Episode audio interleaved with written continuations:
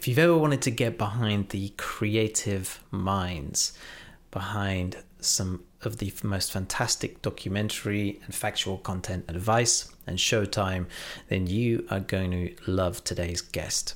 Today's guest is Gregory Wright, and he is a supervising producer at Vice New York.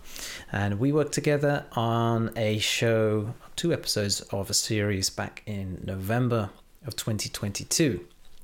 Uh, that's how we met, and um, I wanted to get him on the show so that you guys can get a bit of a peek behind the scenes of what goes on, how the stories are created, but also uh, how someone can get to work at Vice.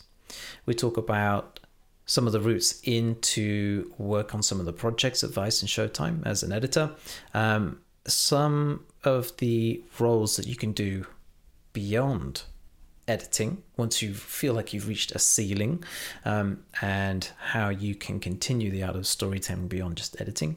Uh, we also talk about some of the processes of storytelling and we reference project that we worked on, but also some other projects that Greg has worked on in the past. So it's kind of a full roundhouse of everything that there is to know about storytelling for Vice and documentaries for Vice TV and for Showtime. So listen up. I think this one is really, really informative, and Greg is a lovely guy.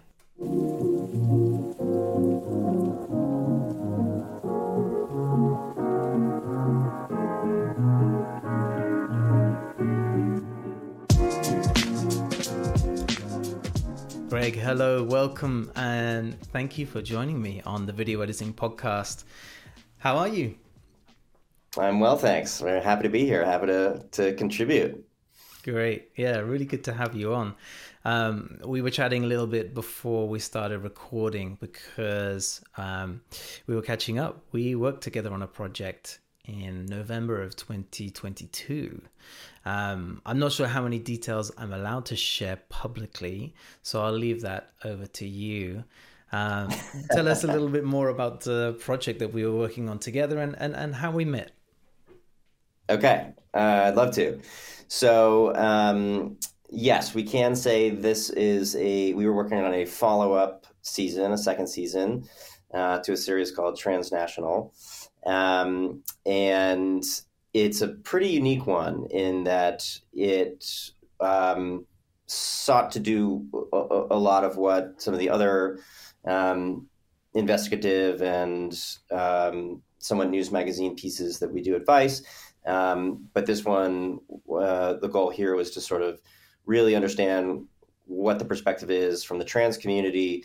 Um, and in doing so, our correspondents identified a handful of different ways. And so um, there was an opportunity to have people immerse themselves into situations in which they can very much relate um, and empathize and um, really identify with some of the frustrations that some of the people that they spoke with. Um, it was an interesting challenge because you know that's all well and good but at the same time this is technically an investigation and technically your correspondent is uh, remaining neutral and is not there to do advocacy they're there to meet people and share their stories and help put them together in a way that that is compelling and interesting and original and so in the writing process it was a lot of sort of finding that balance um, because the truth is you know, we were able to find people that were interested and excited about the opportunity.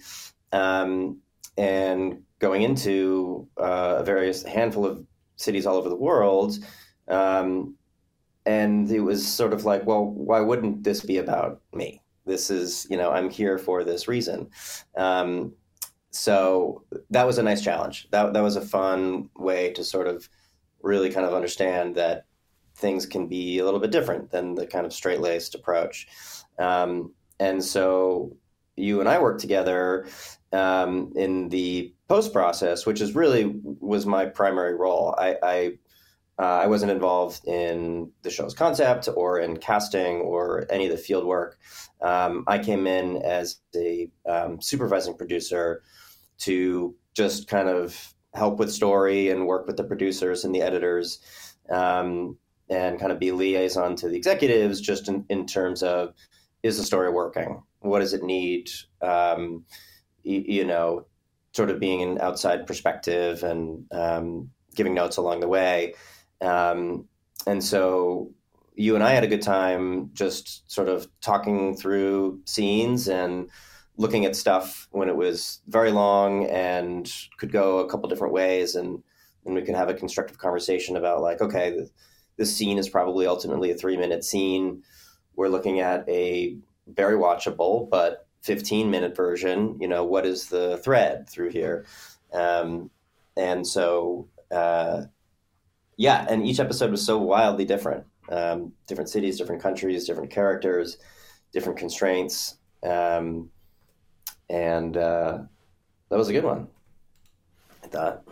Yeah, it was. Uh, it was really enjoyable. It was um, five weeks per edit, per episode. Sorry, I should say, um, mm-hmm. and it was. Um, I have to say, one of the better organized, you know, structured projects that I've worked on. So quite often, um, for you know, for anybody who's unaware of sort of the schedules four weeks is not perhaps uncommon and turning around a project like that because it was a, a, a TV 30.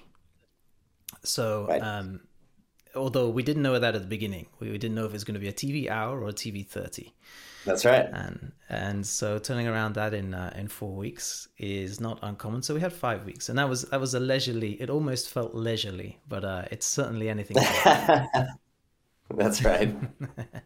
it varies day to day. There's certain days, right, when you're when you're like, oh, the scene is working. This is great. Uh, you, you, know, I'll move on to this next thing. We're kind of cruising through it, and then you realize that you have a rough cut due at the end of the week, and you're like, oh my god, I haven't even looked at this other material yet. So it it yeah it, it kind of ebbs and flows, which I think is part of it. I think that's part of the deal is that like there's certain scenes that I don't know if they're harder to cut, but they I mean plenty of scenes are harder than others. But I what I mean is that like certain scenes just kind of require more of your heart, and they just by the nature of the material.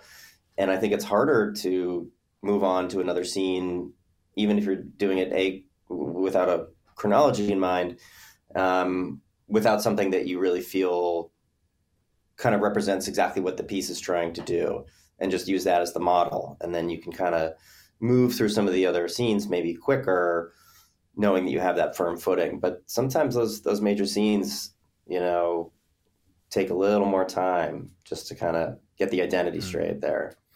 Yeah, and how would you describe a ma- excuse me? How would you describe a major scene compared to a small? I would scene? say a major.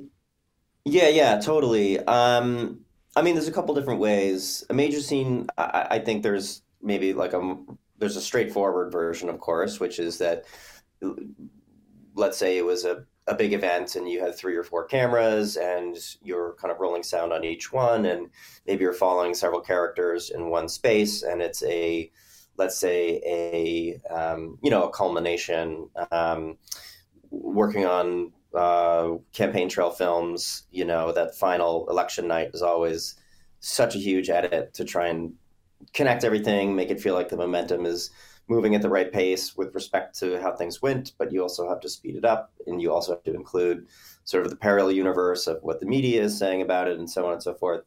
Um, so that's that's maybe a major scene, uh, you know, sort of by on paper. But I think the scene that can maybe be more major um, is a scene where your correspondent, who is out there to meet some people and kind of report on something has something changed for them or or clearly they've learned something along the way or there's a piece of information that they've learned either that's central to the story or just something profound from a character.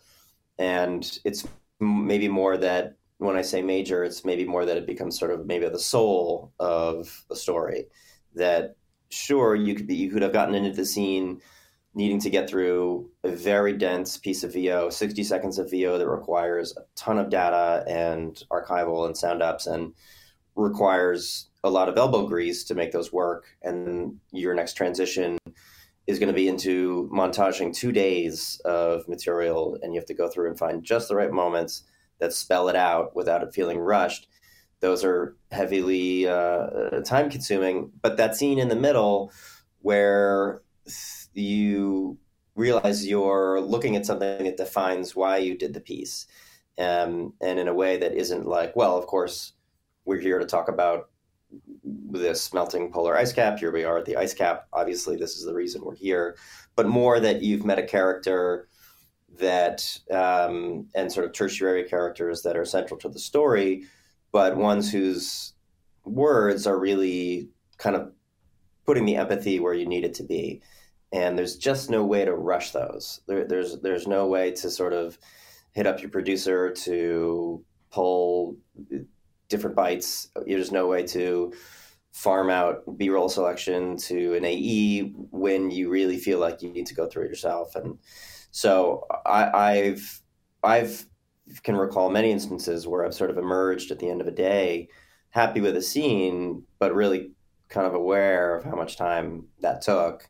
And it it but you have to trust there was a reason why you did that that you weren't just spinning your wheel i mean maybe you were spinning your wheels but that was the road albeit a scenic route to get to the point where that thing can then be your centerpiece and you can kind of move forward into you know a little more of the the workman style yeah pieces that would go around it yeah that's that's really well put i love how you described the main scenes as the the soul of the film and mm-hmm. it really does feel mm-hmm. like that. You know, you have the um, the soul, the scenes that are the soul, the the you know pertain to the why of the film, and then the connecting dots. Yes, and those are the smaller scenes. They connect the dots, um, and uh, I love right. how you described it. Yeah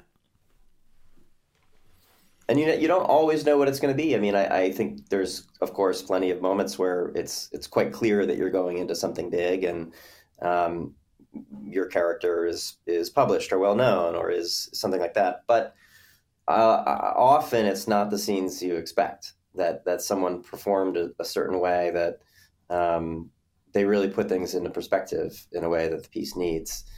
And sometimes you really have to go back to find that stuff. But yeah, it is it's sort of the soul searching we can call it maybe. Yeah, yeah, absolutely. Um, and it kind of it relates back to an earlier point you mentioned about story thread, and uh, that's a term. Uh, it's something that I I teach within the Unsplice Pro training about uh, storytelling, but having a story thread that kind of threads every little piece, every idea together, and uh, it's something that not a lot of people That's... seem to, when they come into documentary editing, uh, seem to understand the concept of. Uh, h- how would you describe a story thread? Well, I would say I, there's a couple different ways, but I think the maybe the simplest way to for, for me the simplest way to kind of understand that is that thinking of all of your pieces, no matter what they are, as a a process or a path or um, uh, a term that's commonly heard on um, Showtime show that I work on is the journey. You know what what is what is the journey here? It, it's it's one thing to say from like a news magazine style approach. It's one thing to say like, okay, we're going to be in this part of the world, this part of the world, we're going to meet this expert.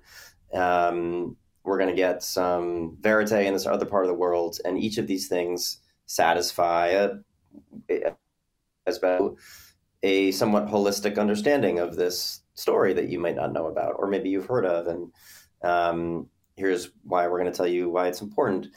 But it's it, it those can be disparate, and you can write all the VO in the world you want to say now we're going here because we need to. Now we're going to go talk to this smart dude because why wouldn't you do that? And it's it, yeah, that that works, but it doesn't really represent a journey. Um, and there are certain pieces that the journey is easier to find, and then there are other ones where it's really tricky to find. Um, a lot of science stories are, are are tricky because you're doing just that. It's it's you're reporting on the research that's being done, and you have to sort of make some connections on your own.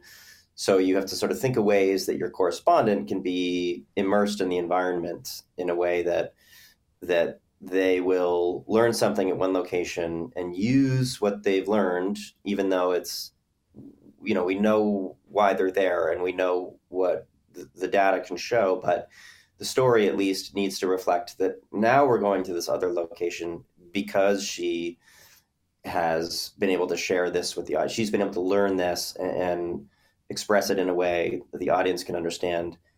And now, and because of that, and only because of that, are we motivated to go to the next thing. So I feel like the thread is is kind of that invisible line that is. Um, it's almost like a um, it's like a, a oversized sort of loose rubber band that you're kind of slowly pulling taut and and all these sort of disparate elements sort of snap into place.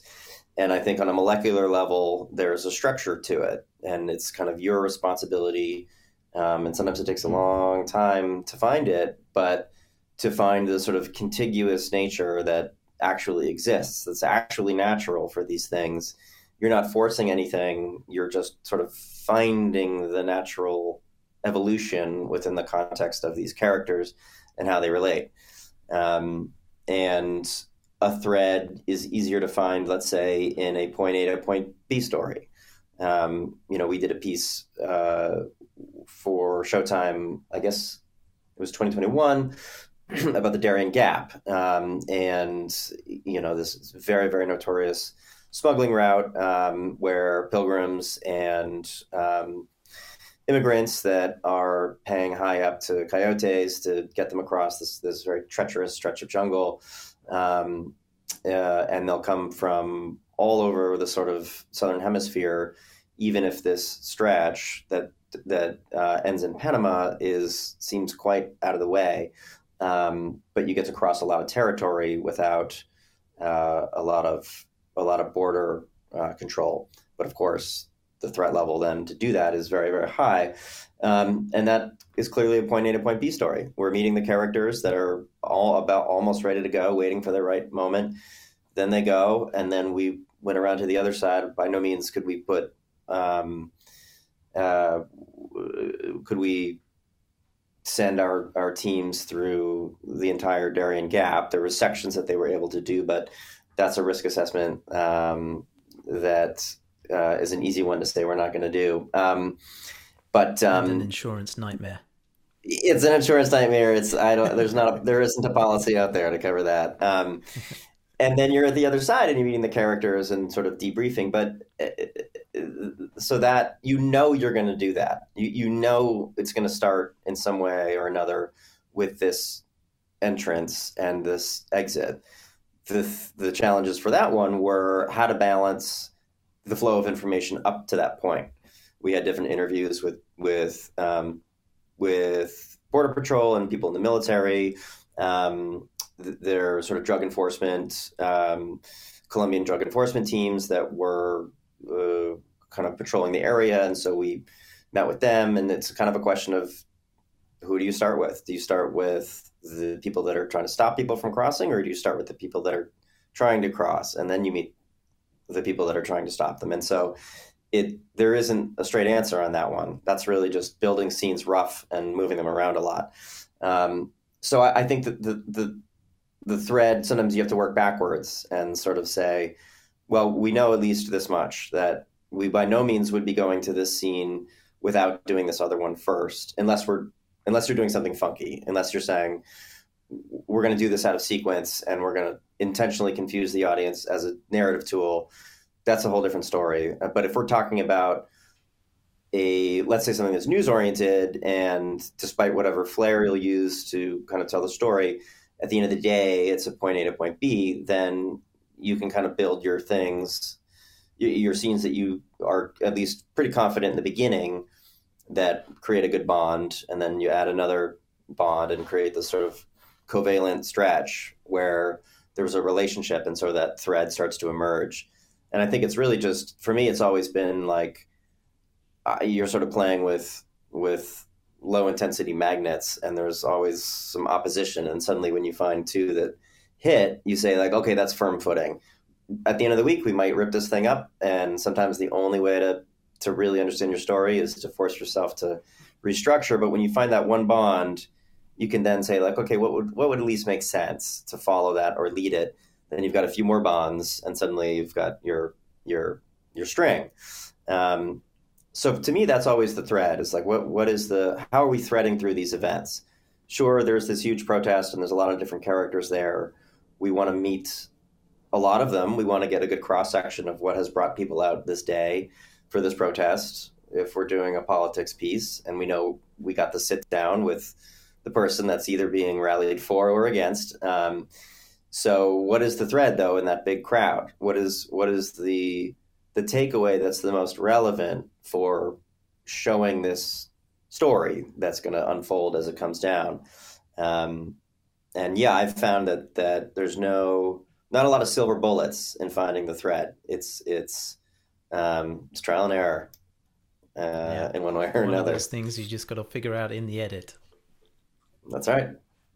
Yeah, and it's um it's a muscle that uh, can be trained. I think rather than like you say, yeah. there's no silver bullets. It's uh, just a muscle that, with practice, you are able to see the pieces of the jigsaw puzzle and where they belong. Hmm. Yeah, I think that's absolutely right. It it it is. There's there's just no there's no substitute for experience like that. Um, and it can come in a lot of different ways. I think I think people can be kind of versed in storytelling and very in touch with documentaries that they've liked and that have reached them. And if you're willing to sort of unpack academically, you know, for yourself, why did this work for me? Why, why was this? What, what, how, how was I able to feel the way I felt? Um, if if it's a very straightforward story, let's say, where someone's emotions are are laid out and they're very relevant to you, okay, you know, you're gonna you're gonna react. That's that's for sure. But if there's more to it, what was the process? Maybe like ask yourself what the process was, and then yeah, just the experience of trying again and again and again. I mean, I think the best the best experience you can have is knowing that at the end of the day you can undo things and you sometimes really have to um, and use use language to help convince yourself of that. Like uh, let's just do this for today. Let's just try this for right now and and see how it goes. And sometimes i, I i'm in an edit right now and um, we were torn um, each of us in our own ways and genuinely about uh, b- between the producer and the editor. And then i'm the senior producer on it um, about how, how much of a cold open are we going to do um, you know i think cold opens in, in many cases are mission critical. You, you really you, you, you don't want to have to ask that of a viewer that they're going to start the story without some of this important background. But other times cold opens when you have the option to not do them let's say um, they they feel like uh, overused or they feel uh, you know there's this idea that let's just start cold and slowly build up the information and let's give the viewer the benefit of the doubt and treat them like an adult instead of spoon feeding them with this trailer um, but it, it i think at the end of the day you have to really look at at if someone has the ability to volunteer to be so disadvantaged like that to the story and really let it be a slow burn. Um, and so we were trying to decide this, and the only way we were really able to figure it out was to move a couple scenes around. Uh, we were just sort of discussing how this first act would go, and we landed in a version that was feeling pretty good, the open aside. And so we said, let's try moving a couple of these chunks around. Uh, we said to the editor, don't spend more than an hour on it rough, you know, music cues are just going to die on the vine. Just like cut it up and move it around just for perspective. And it, it worked. It really gave us this sort of, it, it proved certain things needed to be a certain way. And it proved um, how little a couple scenes were actually pulling in terms of, we thought there was, the belief was that there was a lot more information coming out of these scenes, but it was pretty muted, and so it, it that restructure helped us appreciate um, what needed to be where. So I, I, it's tough when you're in a when you're in a, a lightning fast edit. It doesn't feel like there's time to experiment. Um, but that's sort of a dirty word. It's it's not not so much an experiment as it is the, the fucking process. Yeah, exactly. And then the, the, the, pressure mounts the closer. The, every time you you uh, you experiment or you try something new uh, and it doesn't work, then the pressure gets even higher. The deadline's closer, and then you start. Uh, yeah, the panic sets in, and um, you start double guessing yourself, and then going, maybe oh, we should yeah. go, maybe we should go for the safe option. Um, right. But uh, but quite often it's better just to keep plowing forward and uh, ignore the safe option for now. That's that's plan. Yep that, that's plan Z. Yep, that's right. you, you know you've got it if you need it. Yeah, exactly.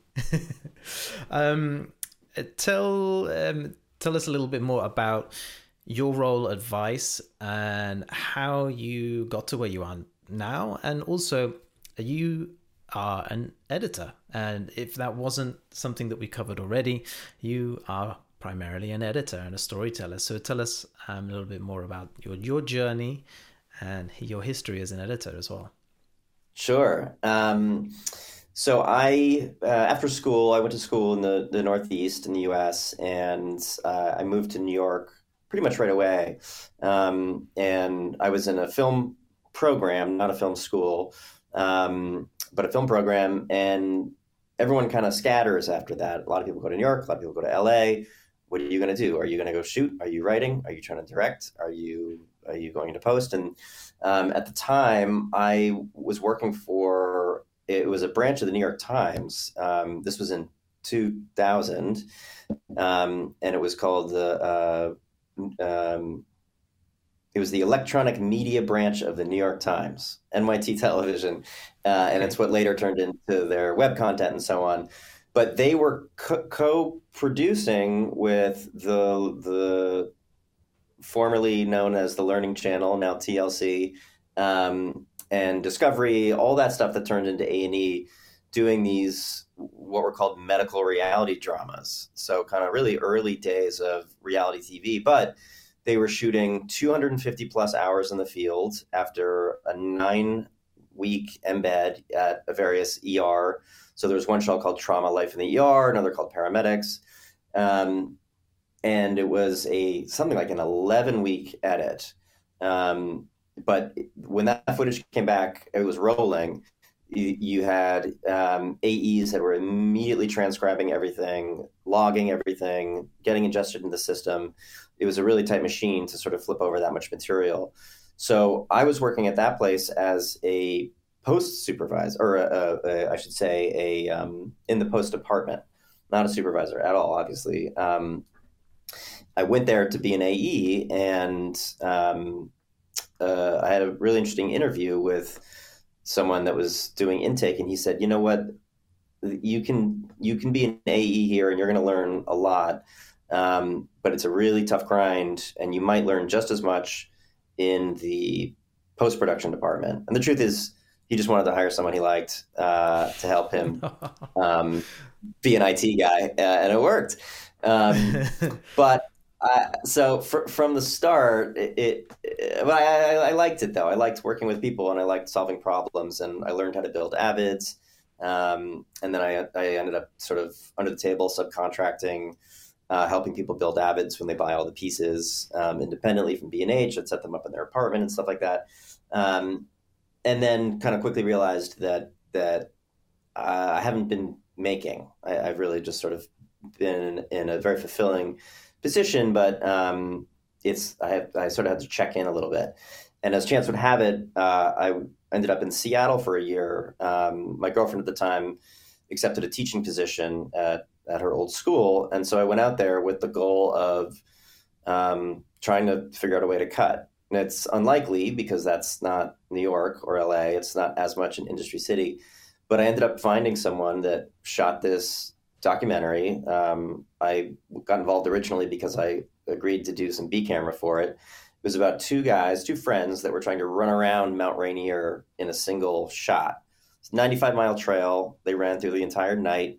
Um, and so it was pretty interesting footage. There was five teams that would we'd hike up, get the shot, hike back down, drive to another part of the mountain, hike up, get the shot, um, and then all these interviews and so on. Wow. And the cost of living was pretty low back then, and so I befriended the director, and he said, "Why don't you cut the film?" And I said, "That's going to be the biggest mistake you've ever made." Um, and he said, "You're going to do it for free, so I don't have much to lose." Um, so I did it. I I, I cut it. Uh, maybe you know the days were short. They were probably six hour days with a lunch that he paid for. Um, my girlfriend was fully employed, so we could make it work. And then I got night work at Safeco Stadium selling hot dogs and beer, um, which was the best job I've ever had, by the way, Amazing. outside of all this. Yeah. um, so when I moved back to New York, it was really great. Um, and so we we just he didn't want to cut it. It just he didn't want to. He wanted the objectivity, and it was um, it was not a super complicated edit. There was no graphics. There was no uh, background information. There we had a handful of interviews that we threaded throughout, but it was an A to B story. It was them starting and them finishing, and so it wasn't hard to sort of say I'm going to do these building blocks now we've got all the interviews transcribed. We watched them all through. We kind of know the general vibe. They're going to help us with the tick-tock because there was some drama about who made it and who didn't, and and then it was sort of filling in, finding those like we talked about those sort of central scenes that have the soul, and kind of looking for those afterwards. Um, and so I moved back to New York a year later, and I was able to get work cutting uh, for broadcast, and this was um, mostly reality TV, the kind of stuff that that was a really good challenge, um, but not something that I myself was interested in. It, it, wasn't even a guilty pleasure. I, I have never really responded, um, but a lot of the stuff I was doing was sort of uh, kind of home improvement and cooking shows and things like that. Um, and uh, I, then I got an offer at MTV to work on a show called Made, um, which it's for editors in New York made is sort of like um, the Law and Order version. Like everyone's worked on a Made at some point in their career. Um, okay. and, and it was a it was a real boot camp show, similar to the other ones I was talking about. It they would they would hang out with this high school kid for somewhere between eight and ten weeks, um, shooting constantly, constant, constant, constant rolling, and then it was probably somewhere between an eight and 10 week edit um, for a broadcast hour. Um, and that one, I mean, those were music cues that were changing every 15 to 20 seconds. Um, t- tons of needing to create humor, comic timing, pulling out the music, bringing it back in. When are you being sarcastic? When are you being sincere? Um, where is this person from? They're from the South. We're using too much twangy music. We got to strip out half the country tracks, and so it, it was it was really uh, it was fierce. Um, but I, I, in a weird way, I, I credit that. Um, and from there, I started working on uh, feature docs. So that was a, a, step down in in pay, um, obviously, because uh, it was working with friends and friends of friends, but. Mm it, it was very rewarding work. Uh, and so from, from that point forward, it was working for public broadcasting, and um, I did some work for CNN with with uh, Alex Gibney's company, um, uh, Frontline, um, and uh, that landed me at Vice as an editor on the HBO weekly series in 2016. Um, it was great fit. Uh, really liked everyone I worked with. Got along really well with the um, EPs of the show, and uh, I then ended up working on some of the longer form pieces. Um, that was the time when Vice was trying some longer form stuff for Vice News Tonight, also on HBO, um, and then maybe some longer pieces that would be on HBO. And I ended up doing a couple uh, campaign trail stories that involved having a couple different edit rooms. Um, and it was just the same old stuff for me. Um, but then the EP at the time approached me and said, "Have you ever thought about doing supervising producing as a or as a senior producer?" And I said, no, I not at all. Um, mm-hmm. And he said, I, I, I think you'd be great at it. And I said, Are you? Who are you talking to right now? I'm not. I, like I'm not. I'm an editor. And, and he's like, You wrote. He said, You know, you wrote all the copy for that last episode. You ran two different edit rooms. You know, and to me, it was just sort of the job. I, I, um, I like writing. I don't I don't know that it's very good. It, it requires a lot of brush up, but I, I enjoy, you know, as you're sort of getting through a scene and you know something needs to be written and you just need to get on to the next one, you'll just drop down on a card, blah, blah, blah. We need to say, uh, now I'm doing this. And I always liked writing a little more and kind of adding a little more and so on. And so I, he, he said, you know, we want you to do this as an editor too, and not just because you'll keep an edit room and there'll be certain pieces that will require additional editing that that you can't kind of communicate through notes, and you'll need to take scenes and kind of do them on your own terms. Um, and and we want that sort of thought process. So, and that was for shorter form pieces originally. That was when Vice News Tonight was doing a lot of short packages. Another thing I had very little experience with. Um, and so that was a great learning opportunity to to just sort of uh, get that information out and and do it in a way that you know makes the reporting very clear but VNT at the time was finding that their stories were feeling a little stale or they were no matter how strong the reporting was and how critical the stories were um, the, the, the kind of creative circle in VNT was feeling like they just had a, a lot of similarity to kind of other news pieces. So I think that's they made a couple changes, including hiring me um, to kind of think about things from more of a documentary perspective and try and take some risks. Um, and then I was a supervising producer on a that we had a Hulu series, which were broadcast hours, um, and then have been on Showtime um, since that started a few years ago in that same role. So I'm as a senior, I'll oversee a project or a, segment. Sometimes they the pitch is completely good to go and comes ready to rock and it gets greenlit and they go out in the field and certain teams know exactly how they work together and who their contacts are and they just kind of come back with the footage. And so your job then is just working very directly with the editor and the correspondent to look at stuff and find that story thread.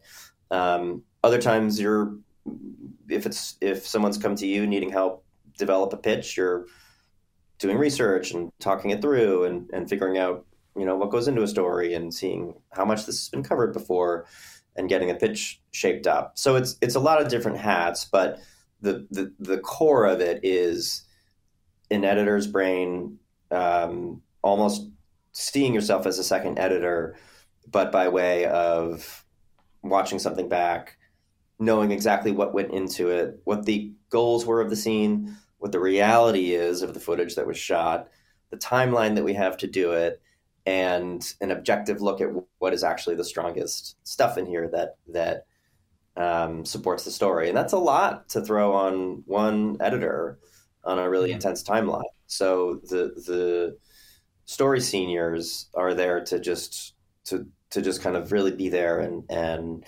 um, talk it through and maybe do the writing if the correspondent is back in the field and doesn't have the time to. Um, and so now it's the, the, work is those pieces for Showtime, but also I'll work on a series like Transnational, um, where you and I met, or uh, a couple broadcast hours that I'm working on right now for Vice News Tonight.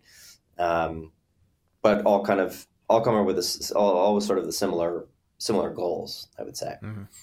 Yeah. So that's, that's the whole story there. Yeah, great.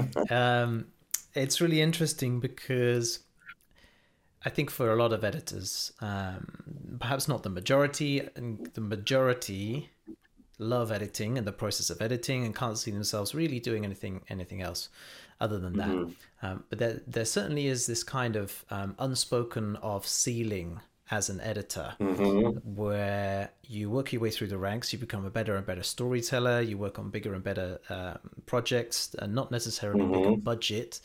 Um, there definitely is a kind of ceiling when it comes to budget and the durations of projects and your day rate. You know, there comes a point where if you put it any higher, you're not going to get hired. So, um, yep. uh, there comes a point, I think, where some editors are kind of thinking, well, what's what's next? And yeah. wondering yeah. what's the next step up from here? How do I take my skill set? Where do I go from here? Um, how would you say your role as a supervising producer uh, complements your your love for editing? Do you do you recommend it to a lot of editors, or do you think it's kind of a, a niche thing that maybe only a few would actually enjoy? The first thing I'd say is the reason I enjoy it is is because it solves some of the frustrations that I was feeling editing. And the ceiling that I was feeling in editing was a little bit of the um, limitations of the role, I should say. I didn't like doing notes that came from people that I didn't think understood the story. So when the offer came to sort of change things up a little bit, as I was sort of saying, somewhat jokingly, but quite honestly, like uh, intimidated by the prospect of it, um, about the responsibility. The truth is that it was, it was really responding to something that I felt I needed based on my personal ceilings. The one thing that I have been able to consistently do without doing it consciously, my my kind of feet have sort of followed the heart, but not the brain. Is put myself in environments where there's room for growth, um, or where you're working with people that just give a shit about working with good people. I would say if if you are seeking a kind of more of a leadership role, um, and at a company where there's a lot of different rooms running, it it could be a good suggestion to people in management to say like i'm going to keep editing but also i'm willing to take on some more responsibility. Um, you know i can't do two jobs so i'll be cutting less but i could be across some projects. And i also think lead editing sometimes that's certain places have that. That's a good way to sort of explore what it's like to cut scenes but also sort of be the gatekeeper and be collecting scenes as they come through and building them out and kind of really having um, your head around it. That's a lead editing job uh, that has multiple rooms is can often be the best of both worlds. No matter how shit the economy is and how dubious it looks, y- you got to move around and find the stuff you like. You got three kids at home and you got a sweet ass gig line cutting for ESPN. Do it. Get your bobbleheads put your kids' pictures on the walls, lock the door, never move, you know, and just cherish your weekends. That's totally cool. Like get that fucking paper and do that. Mm-hmm. But if you are less interested in that and are more interested in um, finding something you really like, I, I say move around, keep, keep, keep moving, keep finding stuff. Yeah, it's an interesting thread that um, you know, from the people that you speak of, including yourself, who have uh, video editing uh, experience, but it's um, it's not just kind of a throwaway amount of experience. It really is a bed, um, you know, a concrete mm. bed of knowledge on which everything else is is built.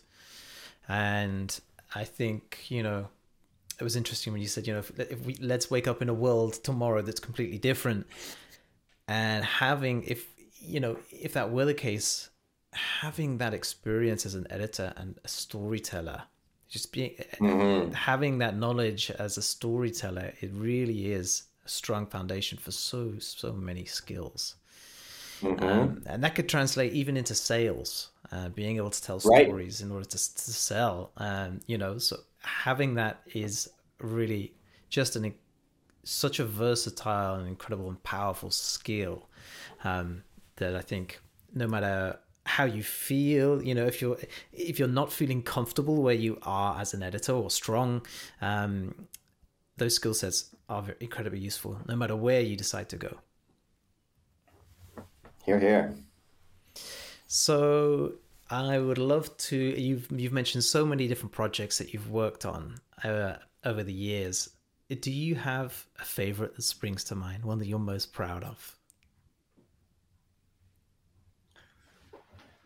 Yeah, actually, I would say My favorite project uh, was a feature doc I did. Um, it was called Radio Unnameable. I got to it because this uh, two good friends of mine, this husband and wife filmmaking team, um, Paul Lovelace and Jessica Wolfson. So they were researching this guy called, um, he passed away a couple years ago, unfortunately, but um, Bob Fass, who is sort of the, one of the central figures towards uh, in freeform radio. So a New York DJ for WBAI, early 60s, and he was on the air um, until his passing. WBAI became this sort of, it was, you know, one of these lesser known New York cultural institutions but there still wasn't enough archival or source material in the world to entirely cover a film about radio, where the gems of the piece were just playing back these moments. Um, and so we they got maybe eight or nine different small grants to make the film. Um, you know, so a thousand bucks here, a thousand bucks there, kind of thing, and including an interesting grant uh, from Anthology Film Archives that uh, let us fair use um, a ton of kind of period specific Super 8 footage um, from that time. Um, and so one of the scenes that I really enjoyed cutting uh, was a sort of an, an, unfortunate subject matter, but there was a caller who called in. It was a late night, you know, it's a late night call in show, people calling from all over. It's connecting people on the air. Um, and someone called in who who had just um, taken a, a, a, bag full of pills and was attempting suicide. Um, and he called in to sort of talk about it as he was sort of drifting. Um, and so Bob's role was to sort of keep him on the air and try to keep him animated while you know trying to get people to trace the call and see if they could help this guy. I had to use this all this footage from is, we had a lot of footage from like a night carnival scene at Coney Island, where it's just home videos that someone had shot, um, and just kind of played with it and put it together in a way that felt like it was reminiscent of something nostalgic, something that you could look back on, something that was advertised, something that was something that was there, something that was a goal, um, but also something you could overlook. And so finding a way to listen to this character's on air. Uh, he was he was saved. By the way, they were able to get to him. Amazing. Oh, in time. Yeah. Um, but it was it that was that for me was the soul. That was the soul of that film was um, taking the time to really figure out how to be an audience member who could listen, uh, but also have something that can maybe evoke imagery that's abstract enough that they can think for themselves, but not have it just be random. Yeah, sounds amazing. Sounds like a masterclass in uh, in cutting without the having the footage necessary. So before we wrap up, I, I kind of wanted to ask you a couple of questions for anyone listening who is thinking I would really love to work on some Vice documentaries. Um, tell me what you look for in an editor. Hmm. Good question. Um, well, there's so uh, starting with the obvious stuff, you know, uh, certain experience can can speak for itself, but you can't always rely on that. Um, you don't know exactly the terms of how something was put together, how many other editors there were. Um, so it's a good place to start. Um, but when interviewing people, um, there's a handful of things. Um, the truth is, like, getting along with someone and realizing that they're affable and down to talk and are good conversationalists really goes a long way. Um, that's something I've heard when I was starting out, because I was sort of wondering why I was getting jobs. I, I didn't, I didn't have the CV I felt to reflect what a company might be looking for, and people would say like, "You're easy to talk to, and you, you know, you're fun to talk to, and and and I would say, well, but that doesn't make me good. That doesn't make me. That doesn't. I mean, sure, but that sort of sounds like you're saying I'm bad at the other stuff. But at least you're at least you mean well. It sounded pathetic, you know. Um, but it's the opposite because the truth is this is so fucking collaborative. No matter how, um, no matter how much of a monastery you go into, and no matter how much you sort of black out and just work, there has to be this really solid communication and ability to be um, mobile and ability to be scrappy and so on. And so, um, chemistry is is no small thing. So, um, I would rather take someone that can appreciate the process and appreciate what we're trying to do, and that is willing to try things over someone that has done that same story 10 times and is a veteran and, and doesn't really want to chat through what another way to do it might be. And their version is going to be great, but I would rather the person that is kind of more game to to sort of figure it out. Um, but in terms of sort of meat and potatoes, I would say um, it's it's an ability to be able to evaluate a scene and um, and the second part of that is not get too overwhelmed by what it all means i think a a good editor one that's that works well for the projects that we're doing is someone that is working quickly sort of based on what the goals are for the scene let's say how we think it's going to perform subject to change but is just can kind of and with varying degrees of support from the producer or an AE, at the whatever the case may be, can kind of end up with something that is working, and say, I feel like this scene. I mean, this is rough as shit, and but what's in there makes sense.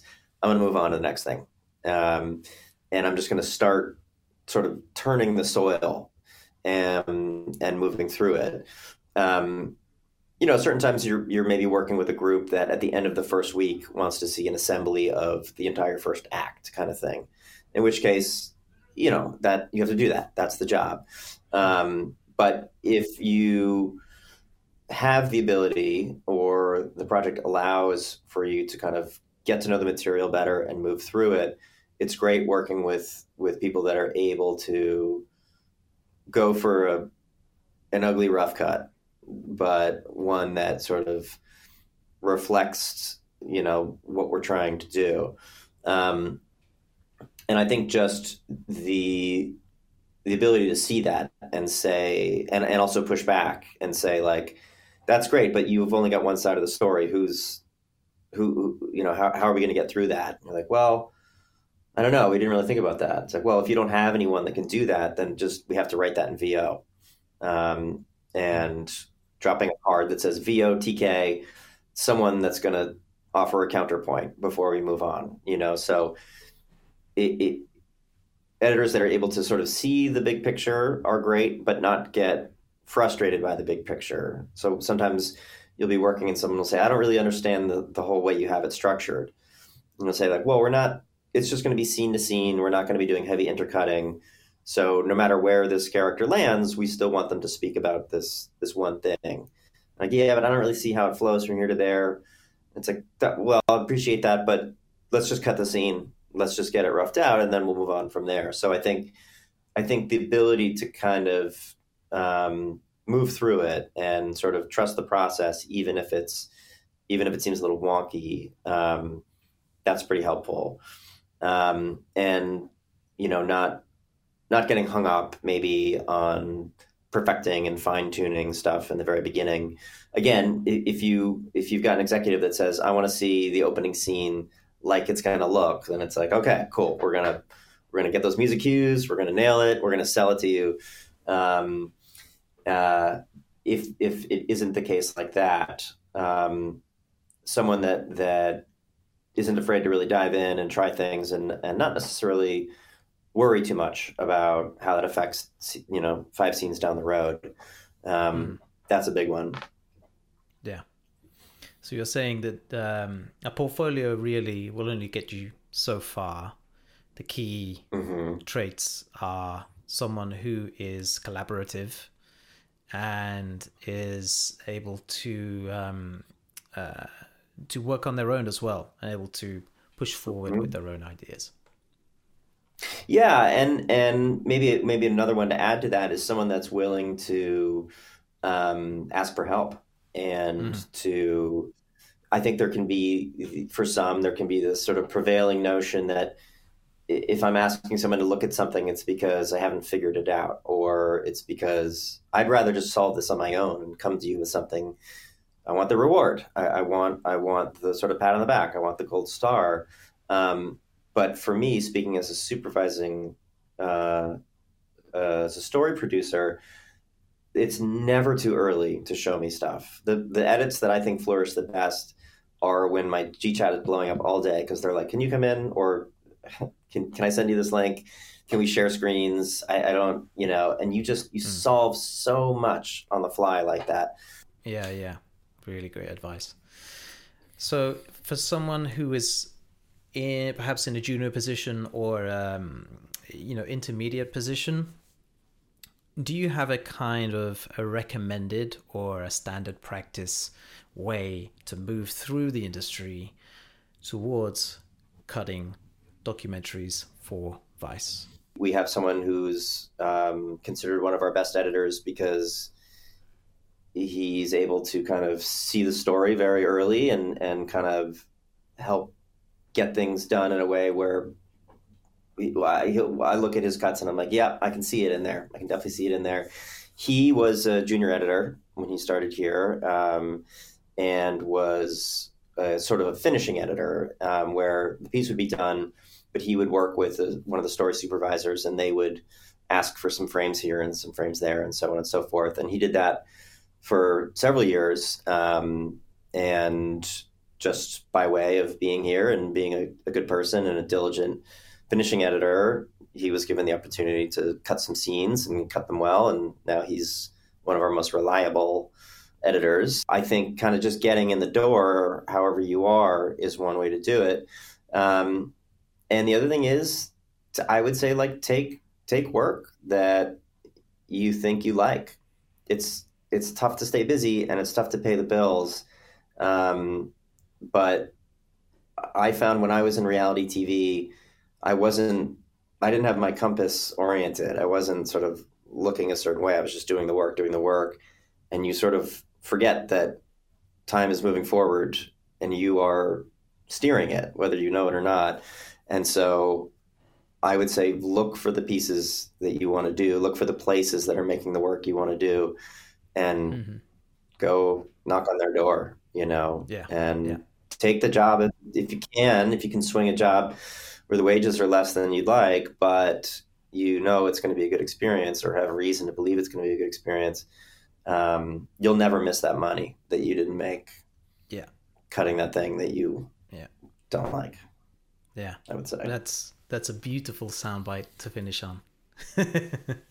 yeah, you'll, you'll never miss the money that you that you missed out on if you um, if you follow opportunities rather than just money. I think that's um, Yeah. it's incredibly true, and um, certainly the the most valuable jobs that I've worked on that has been the case, and so I Mm. fully agree. Yeah, it's just it's just water under the bridge. Like you you you sort of it's just never even a question.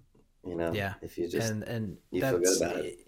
it's the it's the other jobs the ones that pay well that you do in order to work on the lesser paid Yeah. more rewarding jobs anyway and you know that's just um that's par for the course really that is just That's right. that's the way the industry works and there's no the there's no sin there's no shame in that at all so i couldn't agree more right. thank you greg so much for joining us today and for your incredible insight it's been a pleasure Same for me. Thank you. That was quite a full interview. We covered a lot of ground in that, and I feel like even I learned some things. It was really nice to kind of get to the root thinking about some of the concepts uh, behind storytelling and filmmaking, uh, factual filmmaking. We spoke about story thread as well and some of the concepts that you can learn within the storytelling for documentaries course within Unsplice Pro. So if you are looking to understand a little bit more about storytelling, then head to unsplice.com forward slash pro. You can sign up there. Um, and you can see the training as well. If you head to unsplice.com forward slash training, you can see all of the different courses that you can get access to. Thank you so much for joining me and Greg. And hopefully, I'll see you next week. Thanks. Bye bye.